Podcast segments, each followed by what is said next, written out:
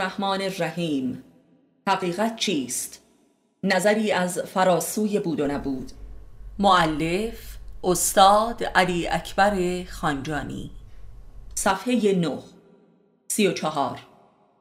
حتی کسی مثل نیچه که از همه حقیقت‌های پوشالی قدیم و مدرن بیزار است و بتالتش را برملا می‌سازد، خود به قدرت به عنوان آخرین و واقعی‌ترین حقیقت‌ها پناه می‌برد و اراده بشری را از هر سویی به سمت قدرت معطوف می‌دارد و هر سوی دیگری را فریب و غیر حق می‌داند. ولی در عین حال اذعان دارد که حقیقت او هیچ هدفی را دنبال نمی کند و محصول نیهیلیزم و تکرار جاودانه گردش ماده و تاریخ است و عالم وجود را یک انرژی غول پیکری می داند که در جستجوی قدرت و ظهور قدرت خیش است که مادام بر سر خودش می شکند و راه به جایی نمی برد. و در عین حال هرگز هم نابود نمی شود و لذا جاودانگی در نظر نیچه یک تلاش بیپایان و عبث برای رسیدن به یک قدرت مطلقه است و انسان نیز جبراً بر همین قاعده استوار است. ولی واقعیت زندگی نیچه اصلاً بر مدار قدرتگرایی نبود و گویی که وی این حقیقت و فلسفه را برای احمقان ارائه داده است و او حتی در شعری علنا اظهار می‌دارد که به غیر از خودش ما بقی عالم و آدمیان غرق در حماقت هستند. مگر اینکه این حس و بیان نیچه را که در همه جا از خود ستایی دم می‌زند دال بر اراده به قدرت در وجود او بدانیم، ولی این قدرت و حقیقت برتر در نزد نیچه از جنس معرفت است و نه ماده و توده و تکنولوژی و حساب و سیاست. قدرتی که به عنوان حقیقت نمایی مد نظر نیچه است، یک قدرت و حقیقت خاص خود او می باشد و حتی مفهوم نهایی آن را نیز خود او احساس و درک نکرده است و در آثارش نیز موفق به توصیف آن نگردیده است مگر به اشاره و شعار و کلیاتی که به هر نوعی قابل تفسیر است. 35. همواره حقیقت بین دو مثال افلاطونی و ریاضیاتی در نوسان بوده است، بین عشق و عدد، و عدد که مشتقی از ادابت است محصول ادابت با عشق به حقیقت است و این نوسانی بین ایثار و تصرف است. برخی در از خودگذشتگی حقیقت را می جویند و برخی هم در خودپرستی و تصرف دیگران، برخی در سمت فنا و برخی در سمت بقا در جستجوی حقیقت هستند و یا بهتر است بگوییم در جستجوی حق خود هستند. بر هر کسی هم معتقد است که حق خودش یک حق جهانی است و تنها حق موجود و برحق است و ما بقیه حقها باطل هستند و باید نابود شوند و یا تسلیم حق او گردند و از حق خودشان بگذرند. ارزش شهرت و رسانه از همین بابت است که هر کسی بتواند حق خود را در جهان اعلام نموده و به همه تحمیل کند. و برخی هم معتقدند که انسان بایستی از حق خودش بگذرد تا به حق خودش برسد، یعنی به حقیقت برسد. این گروه اهل تصوف هستند که عشق پرست قلمداد شدند و ضد عدد می باشند. ولی ما بقیه مردم کمابیش اعتقاد دارند که اگر حقیقتی هم باشد جز به واسطه پول به دست نمی آید و به هر حال پول مطمئن‌تر از حقیقت است و میتواند کمابیش جای خالی حقیقت را پر کند و حقیقت پول مطمئن تر از حقیقت عشق است. 36. از آنجایی که هر سوالی در نزد انسان هرگز جوابی ثابت و ابدی ندارد و همه پاسخها ابطال پذیر هستند، سوالی تحت عنوان حقیقت رخ می نماید. پس منظور از حقیقت همانا جوابی یگانه و ابدی است و همه ابطالها.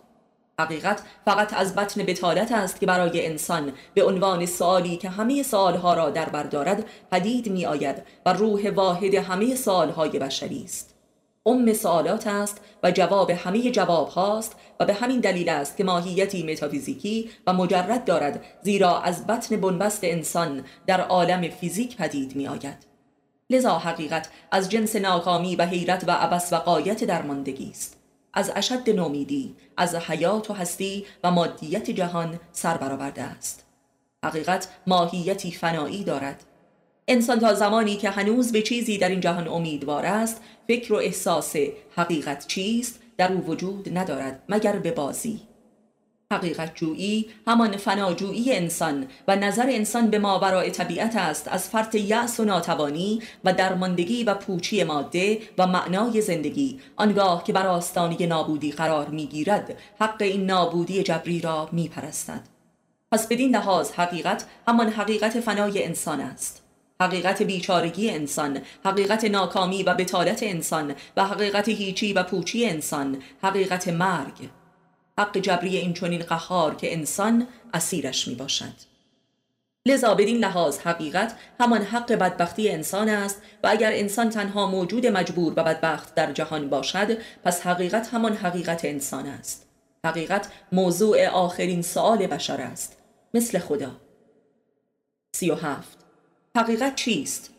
کلیترین و هستی شمولترین و انسانیترین سؤال بشر است و اگر در نزد هر فرد و گروه و ملت و مذهبی جواب خاص خودش را دارد طبیعی است، زیرا کلیه امور حیات و هستی درونی و برونی انسان را شامل است و بستگی دارد که هر فرد و گروهی از دیدگاه چه مسئله‌ای از زندگی به این سؤال بپردازد، یعنی شدیدترین مسئله او چه باشد و از چه دری به بنبست با کل زندگی رسیده باشد. اگر حقیقت همان خدا هم باشد، خدای دو فرد و دو مذهب یکسان نیست و اختلاف بین خدایان همواره بوده است. و همانطور که قبلا گفتیم، از آنجایی که حقیقت در نزد هر فردی یک امر کاملا خصوصی و منحصر به فرد است، لذا حقجویی در بشر و حق پرستی ها منشأ اشد تضادها و جنگ ها و انحصار طلبی ها و ستم ها نیز بوده است. نبرد بین حقهای من، نبرد بین حق منها، نبرد بین حقوق. هر کجا که جنگی جدی وجود دارد، جنگ بین حقها می باشد، زیرا حقیقتها محصول شدیدترین بنبستها و دردهای بشر است و لذا جای اغماز و ایثار ندارد و پاسخ آخر و راه حل نهایی برای نجات محسوب می شود و لذا مخالفان و موانع راه خود را تا سرحد نابودی سوق می دهد تا خود را نجات دهد. به همین دلیل است که حقیقت هر کسی یا گروهی یک امر مطلق و چانه ناپذیر و قهار است و این یک معضل فلسفی و منطقی نیست که جای مذاکره و انعطاف داشته باشد، بلکه برخواسته از اشد جبرها و بدبختی هاست، برخواسته از غایت جبرها و بتالت هاست. همه حقیقت ها این گونه اند اگر جدی و کامل باشند و صاحب قدرت باطنی، ما بقی تئوری ها هستند نه حقیقت. 38.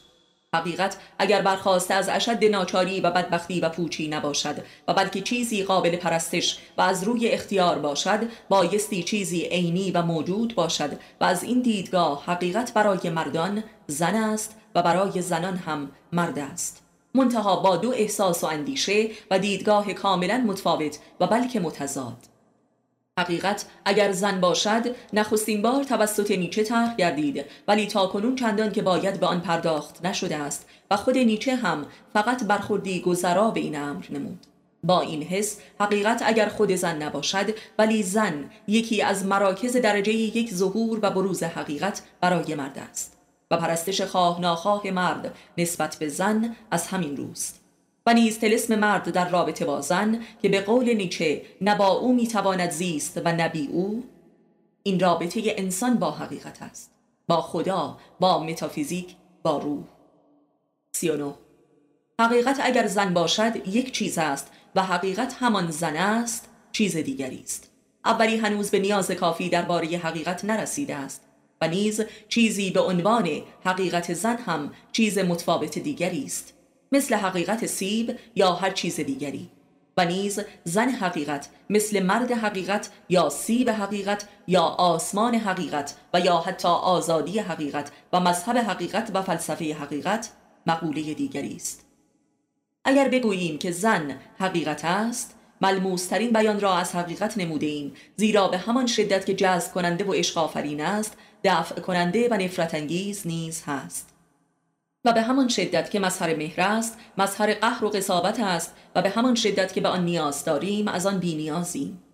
زن برای مرد به لحاظ فیزیکی و عاطفی علت بودن و زیستن است و مرد تلاش و حرکت مثبت یا منفی ندارد الا به واسطه یک زن که مادر یا همسر و یا معشوقه‌اش می باشد، ولی زن عین حقیقت و عین خدا محتاج ظهور و بروز نیست مگر اینکه از زنانیت خود کاملا تهی شده و مردوار گردیده باشد و موجودی عقیم و پوچ. زن نیز عین حقیقت و خدا حرف نمیزند و خود را کاملا عیان و معرفی نمی کند الا برای سردرگم کردن مرد و به فکر و وسوسه و تردید انداختن او. زن میگوید بیا مرا کشف کن و من به تو در این کشف نه تنها کمکی نمی کنم بلکه راهت را میزنم و گمراهت می کنم. زن مظهر کامل حجاب است، تماما لباس است. هرچی که لباسش را درآوری باز هم به خود او نمی رسی و اگر تا به آخرش ادامه دهی از او چیزی باقی نمی ماند جز یک ظلمت محض، یک خلأ بی انتها، یک سوراخ که ته ندارد و هرگز به انتهایش نمی رسی. 40. زن همواره غیر از این است که تو فکر می کنی، مثل خدا و حقیقت. خود او نیز نمیداند که خودش چیست، ولی عاشق این است که تو را به وسوسه و جنون بیپایان کشف خودش مبتلا سازد و لذتی برتر از این برای زن وجود ندارد. او به خاطر این لذت حتی خود را به روز سیاه می اندازد و نابود می کند و حتی خود را به دست تو به قتل می رساند، ولی نمی گوید که چیست، زیرا اصلا برای او این مسئله کمترین چنگی به دلش نمی زند. زن کمترین میلی به خودشناسی ندارد، تنها سؤالی که دارد و تنها وسوسه‌ای که دارد این است که میخواهد بداند که تو تا کجا دوستش داری. آیا اگر تو را به قتل هم برساند و نابودت کند باز هم دوستش داری یا نه؟ عین خدا و عین خود حقیقت و عین زندگی و عین بودن. 41. زن اگر خود حقیقت نباشد لااقل آن گردونه ای از حقیقت است که مرد را به غایتش سوق می دهد و حقیقتهایی را برایش نقش می زند. این حقیقتها چه خدا باشد و چه قدرت و پول فرقی نمی کند. هر کسی به هر چیزی که میل کرده و یا رسیده به واسطه وجود زن بوده است، به خدا و یا به شیطان. و این محصول نگرشی است که مرد به زن نموده است و نه محصول عملکرد خاص زن در رابطه با مرد. همه زنان یکی هستند، زن خوب و بد وجود ندارد، زن ورای خیر و شر قرار دارد، مثل حقیقت. برخورد زن با مرد برخوردی از روی یقین و خدایگونه است و این یقین ذاتی زن است و نه معرفتی. مرد خواه ناخواه به سوی حقیقت زن در حرکت است، حقیقت زنانگی نفس ازلی خیش. مرد کامل زن می شود و زن کامل هم مرد می شود، به لحاظ شخصیت و روان و نه رفتار. 42. زن اگر کاملا تسلیم اراده مرد شود به حق خود میرسد و کامل میگردد و مرد هم اگر کاملا تسلیم زن شود به حق میرسد، ولی چون این تسلیم شدنی بسیار نادر است و کاری عظیم. 43. همه حقیقت ها به حقیقت واحدی رجعت می کند و آن تن است و حقیقت تن، زیرا تن مبدأ و معاد هر درد و لذتی است، مبدأ و معاد هر شکست و پیروزی و مبدأ و معاد هر ادراکی، ولذا مبدأ و معاد هر حقیقتی است. اگر انسان در تن نمی بود چیزی تحت عنوان و حس و معنای حقیقت هم پدید نمی آمد.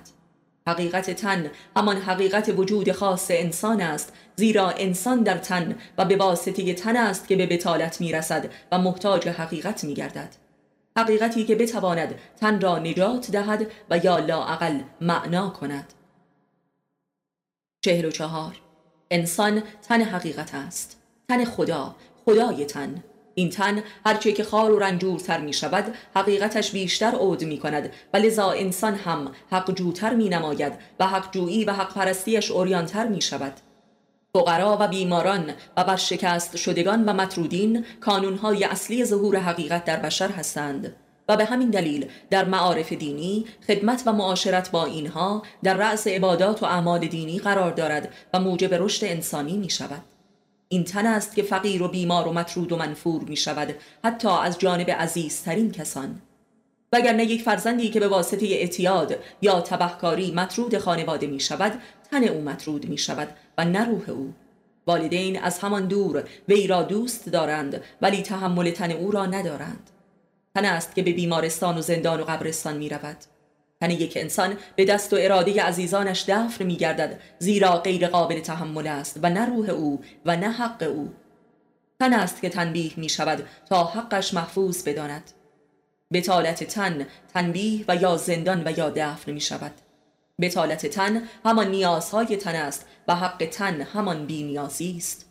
قدرت و حق بی‌نیازی است که نیاز و کانون نیاز یعنی تن را دفن می کند و یا به قتل می رساند و یا کتک می زند و یا جراحی می کند و یا به دیوان خانه می سپرد. 45. انسان صاحب لطیفترین و دقیقترین و ضعیفترین تنها در عالم وجود است. ضعف او به این دلیل است که ضعف را احساس و فهم می کند. اگر ضعف را ضعف نبیند و بلکه قدرت ببیند، آنگاه ضعفش برطرف شده است و این حق تن انسان است. اگر بیماری را سلامتی بفهمد و مرگ را زندگانی برتر و فنا را بقای جاوید احساس کند، از ضعف رهایی یافته و به حق تن رسیده است. 46. حقیقت نیز دارای حقیقتی است و حق حقیقت این است که انسان در هر ارزش و حس و واقعی ضد آن را جستجو کرده و بیابد. بدین لحاظ حقیقتی جز حقیقت یگانه بینی وجود ندارد و فقط از این راه است که حقیقت یافتنی و قابل حصول است و نجات بخش، و این یک حقیقت معرفتی است که همان حق معرفت و معرفت بر حقیقت است. توحید غایت معرفت حقیقت است و غایت حقیقت هم یافتن نیستی از هستی و یافتن هستی در نیستی است. همه ارزش‌های ذاتی و آرمانی انسان در چنین یافتنی محقق می‌گردد. آزادی، عدالت، جاودانگی، آرامش، خوشبختی و امثالهم. سمت معرفت حقیقی همانا یگانگی است، یگانگی بود و نبود.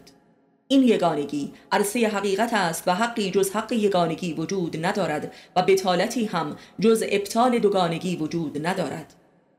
و تنها خطری که در این راه وجود دارد همانا اشتباه گرفتن یگانگی بینی با مساوی سازی است، یکتایی با تساوی.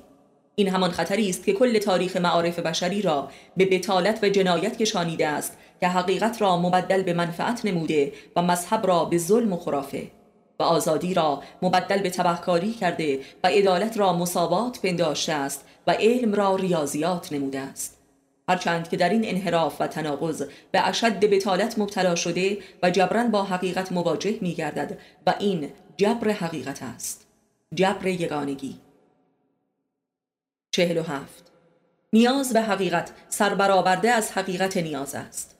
حقیقت نیازهای بیپایان بشری همانا بطالت است در مرحله اول تجربه زندگی و این بطالت منشأ پدید آمدن نیاز به حقیقت است. پس بطالت وجود انسان عرصه‌ای است که نیاز به حقیقت را میپروراند و چون حقیقت سربرآورد بطالت میرود. پس حق بطالت همانا پرورش حقیقت است، یعنی بطالت نیز حقیقتی دارد. حق آمد و باطل رفت و این رفت و آمد حق و باطل پایانی ندارد تا آنجا که یگانگی حق و باطل در وجود انسان رخ نماید و نه تساوی حق و باطل. نیاز به حقیقت همان ایمان به حقیقت است. 48. باور به حقیقت و اراده به چنین باوری و سپس یقین به حقیقت و آنگاه رسیدن به حق این یقین. در اینجا سخن درباره رابطه ایمان و حقیقت است، یعنی باور پیشاپیش به این که حقیقتی جاودانه و یگانه وجود دارد. بدون چنین باوری حرکتی به سوی حقیقت پدید نمی آید که نجات بخش و آزادی آفرین باشد. ولی چنین باور و ایمان پیشاپیشی هم به مانند یک روح امری داده شده است و نه به دست آورده شده و اکتسابی. این ایمان یا به طور متافیزیکی در دل انسان رخ می دهد و یا به واسطه دیدار و دوستی با یک انسانی دیگر که به این ایمان مسلح است و یا مظهری از حقیقت است. ولی در هر دو حال ایمان پیشاپیش و حقیقت همانا حضور حقیقت و یا رویارویی با حقیقت و محصول لااقل لمسی از حقیقت است و یقین به حقیقت دلیل حضور کامل حقیقت در انسان است و حقیقت از این لحاظ همان حقیقت یقین است. یقین به جاودانگی در عین میرایی و فنا و این همان حق پهلوانی و بیباکی باطنی انسان است که هراس را از میان میبرد. 49. اگر حقیقت یک اسم صفت باشد و پیشوند چیزها قرار گیرد، مثل حقیقت فلان و بهمان، مثل فلسفه چیزها، مترادف با جاودانگی است. و اگر حس و معنایی کمتر از جاودانگی آن چیز مورد نظر را القا کند، حقیقت آن چیز نمی شود. اگر مذهب قدیمی ترین اندیشه و باور حقیقت بینی را پدید آورده و هنوز هم هر کجا که صحبت و باوری از حقیقت است در باب مذهب است، از این روست که مذهب نخستین فکری بوده که جاودانگی را به حس انسان وارد کرده است که در رأس و محور این جاودانگی خدا قرار دارد و این است که در هر کجا که سخن بر سر حقیقت چیزی است نهایتاً به خدای آن چیز منتهی می شود. و عرفان مذاهب که حقیقت جویانه ترین جنبه آن است، در بسیاری از مذاهب موجودیت اشیا را همان ظهور خدا می داند و هر چیزی را اصلا خدا می داند و یا لااقل مظهری از وجود خدا و جاودانگی، و این همان وحدت وجود است. 50. حقیقت همچون نوری بیرنگ و بو در مقابل نگاه انسان پرپر میزند، ولی انسان به خود میگوید فعلا برای حقیقت فرصت وجود دارد و بگذار به بطالت خود مشغول باشم. و هنگامی که عرصه بطالت تنگ و تاریک و ناممکن گردید، به ناگاه آدم به یاد آن نوری میافتد که دیگران را نمیبیند و نمییابد. گویی که عمر انسان حجاب بین انسان و حقیقت است، و به میزانی که عمر به پایان میرسد حقیقت در درون انسان احساس می شود، در حالی که در بیرون تماما ظلمت است و دیگر نوری نیست. در اینجا میل به زهد و پارسایی نشانه آماده شدن یک بار دیگر در مقابل این نور است، منتها پس از مرگ. 51. سر حقیقت و سر مرگ و زندگی اخروی بسیار به هم نزدیک و از جنس واحد به نظر می رسند، و بسیاری امیدوارند پس از مرگ به سر حقیقت زندگی پی برند، یعنی آنگاه که حجاب تن وجود ندارد و چشم بینا شده است. ولی اگر این امیدی برخواست از تن و حواس و خواص تن است، چگونه بدون تن میسر می شود؟ آیا این امید با از بین رفتن تن از بین نمی رود؟ آیا حس و باوری که انسان به واسطه تن درباره حقیقت دارد به واسطه از بین رفتن تن از بین نمی رود؟ اگر انسان پس از مرگ هم باز زندگی داشته باشد، پس باور وی به جاودانگی که حس حقیقت است کامل می شود و با مرگ با حقیقت روبرو شده و آن را درک می کند. ولی آیا این رویارویی و درک چیزی شیرین و مطلوب و نجات دهنده خواهد بود؟ بر اساس باور دینی که حیات پس از مرگ هم اساس این باور است، انسانها اکثراً بر برزخ یا دوزخ وارد می شوند. پس در چنین وضعی صورت زیبا و خوشی از حقیقت را نمی‌یابند و بلکه در آنجا حقیقت همچون یک غول آدمخوار به انسانها حمله ور می شود و جاودانگی این حقیقت همانا جاودانگی عذاب و تجربه نابود شدن تدریجی است. در این دنیا هراس از نابود شدن بود و در آن دنیا نابودی واقع می گردد، آن هم تدریجاً و نه به یک بار. نابودی جاودانه، جاودانگی نابودی. انسان حقجو نمیتواند غیر مذهبی باشد و لذا انسانی محزون و گریان است، لااقل در این دنیا. ولی مذهب وعده میدهد که انسانهای بازیگر و باطل پرست پس از مرگ خود بر عرصه حزن و عذاب وارد میشوند. حقیقت دینی حقیقتی قهار و حزناور است. 52. حقیقت جدیت، تلاش، ایثار، صبر، شکست، تسلیم و رضا. اینها صفاتی متحد هستند که در حقیقت دینی انسان آمدند و انسان دینی مظهر این صفات است. ولی حقیقتی که در فلسفه و دانش بشری آمده، پدیده‌ای بین شوخی و جدی و مخلوطی از کمدی و تراژدی است که هرگز تکلیف پیروانش را روشن نمی کند و در یک برزخ ابدی سرگردان می سازد. حتی جدیترین این حقیقت‌های فلسفی علمی در کسانی چون خیام و نیچه و کامو و یاسپرس و امثالهم به ندرت حرکت و جنبشی روحی پدید می‌آورد و به صورت امری سهل و ممتنع و عصبیه است، و حتی جدیترین این نوع حقیقت در جهان اسلام و تشیع در کسی مثل ملا صدرا چقدر خنک و ساکن و نمایشی و بیروح می‌نماید. 53. همواره حقیقت و تراژدی رفیق دوقلو بودند، هم در صحنه تاریخ و هم در صحنه ادبیات. همه حقیقت جویان سیمای تراژیک دارند و برپا کننده تراژدی های اجتماعی بودند، پیامبران، مصلحین و عارفان. و عموم مردم که ضد حقیقت هستند و سیمای زندگیشان کمدی است، عاشق این حق جویان تراژیک هستند، منتها پس از مرگشان و یا فقط در صحنه ادبیات. ظهور حقیقت در هر انسانی مخرب سنت و فرهنگ و عادات و مصالح کهنه بشری است، و این است علت تراژدی که خود انسان حق پرست را هم در بر میگیرد، زیرا او کانون این انفجار است. گویی که حقیقت دشمن تاریخ و دنیای انسان است و نیز احیا کننده تاریخ و دنیای نوین است. لذا هر تمدنی بر بنیاد یک تخریب عظیم حاصل از ظهور یک حقیقت انسانی بنا شده است. 54. حقیقت تراژدی همان تراژدی حقیقت است. در هر کجا و در هر انسانی که میلی شدید به حقیقت پدید می آید، سرنوشت قومی در درونش در حال تحول است و چنین انسانی گویی خود محل سرنوشت قوم خیش است و گاه محل سرنوشت کل بشریت. 55. هر انسانی که به هر نوعی موجب تغییر و تحول یک جامعه می شود، انسانی است که روی به حقیقت نموده است و به میزانی که به حقیقت نزدیک می شود، سرنوشت جامعهش نیز دگرگون می شود. آن کسی که ناجی آخرالزمان نامیده می شود، انسانی است که خود مظهر حقیقت است و لذا سرنوشت تاریخی بشر را قلم می زند و یک تخریب بنیادی در تاریخ را موجب می گردد و تاریخ نوینی بنا می نهد. 56. ادابت عموم مردم با حقیقت همان ترس آنها از تخریب دنیایشان می باشد. ترس از باطل شدن حسابهایشان و ترس از عریان شدن بطالت زندگیشان، درست مثل ترس از مرگ. 57. کسی که روی به حقیقت می کند در واقع روی به فنای دنیای خود کرده است و لذا چون این کسی اگر کمتر از فنای خود را در این رو کرد درک و باور کرده باشد، در بین راه باز می ایستد و نادم می گردد. چون این کسانی همواره بسیار زیادند.